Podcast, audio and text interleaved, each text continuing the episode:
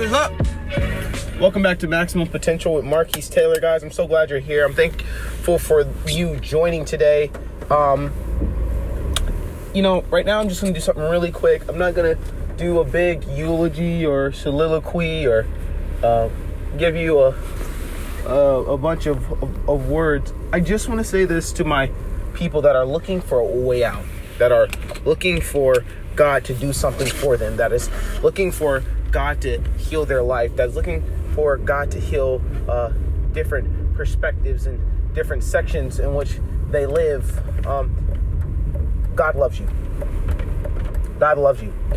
God said that He'll never leave or forsake us. That He would always be with us in our time of trouble and in our time of need. Look to the hill which cometh for your help, because your help cometh from the Lord.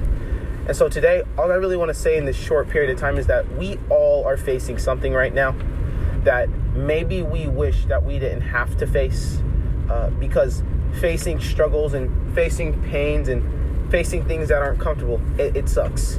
Uh, matter of fact, it sucks so much that sometimes we're like, God, is is this really where you want me to be? Am I really supposed to be alive right now? For some of you, you don't even want to live right now. And I come against that spirit of suicide. Um, but but what God's trying to tell you is to simply hide in the shadow of the Almighty. Uh, what He's trying to tell you is that you're not alone. You're not alone.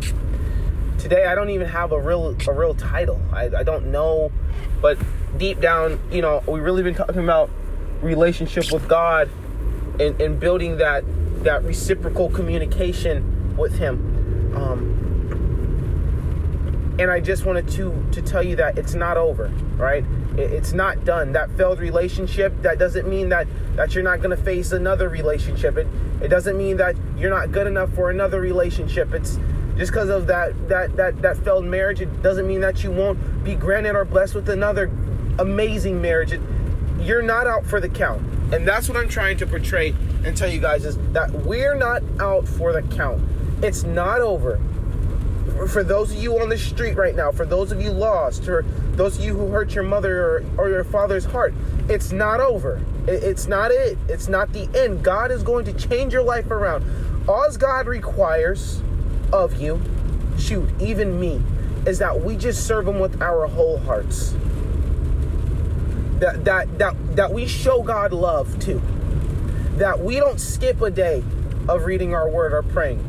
That we make it a priority to put that on the first thing of our list is to communicate and commune with God.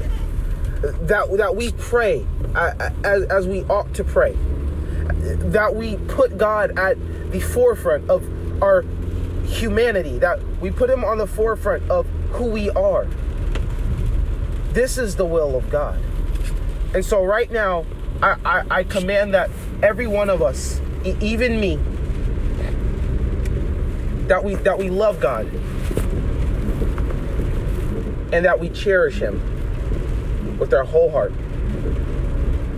That that we do those things and we make God happy and we make him proud. As we remember that he is always with us. So today if you're feeling a little hopeless, if you're feeling a little confused, if you're feeling a little sad, if you're feeling a little run down, know this that God is always with you. I love you guys. Have a blessed day uh, or evening wherever you guys are living. And don't ever forget that our Creator lives. Merry Christmas. See you later.